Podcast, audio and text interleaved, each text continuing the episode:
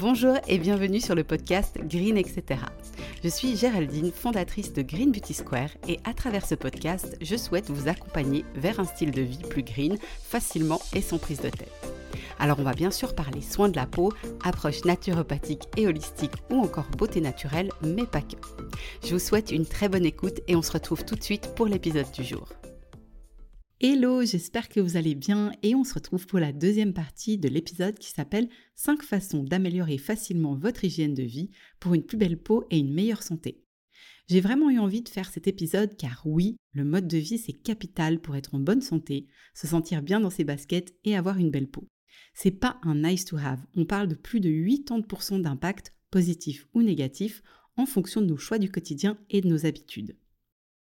Je ferai un épisode de podcast dédié sur le sujet qui est passionnant, mais ce qu'on appelle l'épigénétique, c'est de plus en plus étudié et ça prouve que notre environnement externe mais aussi interne influence nos gènes et le fonctionnement direct de nos cellules.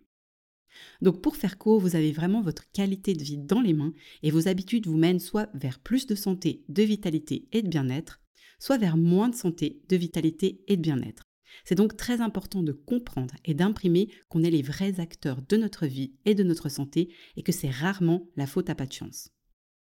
Attention, ce mode de vie, ça ne veut pas dire qu'il faut être monacal et jamais faire d'écart ou d'excès. Ça veut juste dire qu'on prend nos responsabilités, qu'on met notre bien-être au centre de nos priorités et qu'on recherche un équilibre et surtout un sentiment de bien-être. Je vous en reparle en fin d'épisode, mais c'est vraiment un indicateur très précieux qui peut vous guider pour booster votre hygiène de vie et enclencher de véritables changements ultra positifs si on prend la peine de l'écouter. Allez, c'est parti avec le troisième point. J'en ai déjà parlé dans un épisode précédent, mais c'est tellement important que je remets un coup de projecteur là-dessus. Perso, j'appelle ça la théorie des petits pas, mais je crois qu'on appelle plutôt ça la théorie des intérêts composés. Et ça marche pour les deux catégories de personnes qu'on retrouve le plus souvent chez les êtres humains. D'un côté, les personnes fonceuses qui passent à l'action massivement mais sans vraiment réfléchir au préalable, et de l'autre, les personnes plus cérébrales mais qui passent pas facilement à l'action parce qu'elles sont facilement découragées par l'ampleur du chantier. On parlerait en anglais de overthinker. Dans les deux cas, il y a d'énormes chances qu'on n'arrive à rien parce que ces fonctionnements extrêmes sont pas optimaux pour créer des habitudes durables et pour créer une cohésion avec le cerveau. Les intérêts composés, c'est justement la meilleure manière de créer des changements qu'on peut tenir dans le temps et qui produiront d'incroyables effets sur le moyen long terme. Ça veut dire que plutôt que d'y aller à fond ou de pas y aller du tout, on va mettre en place un petit changement après l'autre sans forcer et les nouvelles habitudes vont se mettre en place naturellement, lentement mais sûrement. Cette approche qui est progressive, elle permet de travailler avec la psychologie humaine au lieu de lutter contre elle. En prenant des mesures qui sont modestes et durables, c'est vraiment beaucoup plus probable que ces nouvelles habitudes deviennent ancrées dans notre comportement quotidien, ce qui sera quasiment jamais le cas avec des gros changements qui sont faits d'un coup. Donc si vous avez envie de révolutionner votre vie pour mettre votre santé et votre bien-être au cœur de votre quotidien, commencez par faire une liste de toutes les habitudes que vous auriez besoin d'optimiser et choisissez-en une sur laquelle vous allez mettre votre énergie jusqu'à ce qu'elle devienne naturelle, puis quand ce sera le cas, vous pourrez en choisir une autre et ainsi de suite. C'est vraiment la manière la plus agréable et sûre d'avoir une vraie transformation que vous pourrez tenir avec plaisir dans le temps. Pour le quatrième point, je vais vous parler du repos et du sommeil. C'est tout simplement un pilier de la santé et un indispensable pour avoir une peau belle et saine qui le reste dans le temps. Alors oui, bien sûr, l'idéal, c'est de dormir suffisamment par rapport à vos besoins. On parle souvent d'un minimum de 7 à 8 heures par nuit, mais selon les gens, ça peut tout simplement être plus ou moins. Si vous voulez évaluer vos propres besoins, vous pouvez faire ce petit test. Accordez-vous une vraie bonne nuit de sommeil sans mettre de réveil et regardez le temps que vous dormez naturellement. Ça vous donnera une idée précise de votre rythme naturel et du nombre d'heures que vous avez besoin de dormir. Vous pouvez aussi répéter l'exercice sur plusieurs nuits pour mieux comprendre vos besoins. Après, il faut savoir qu'on n'est pas tous égaux parce que pour certaines personnes, ça va être plus compliqué de faire ton sommeil une priorité.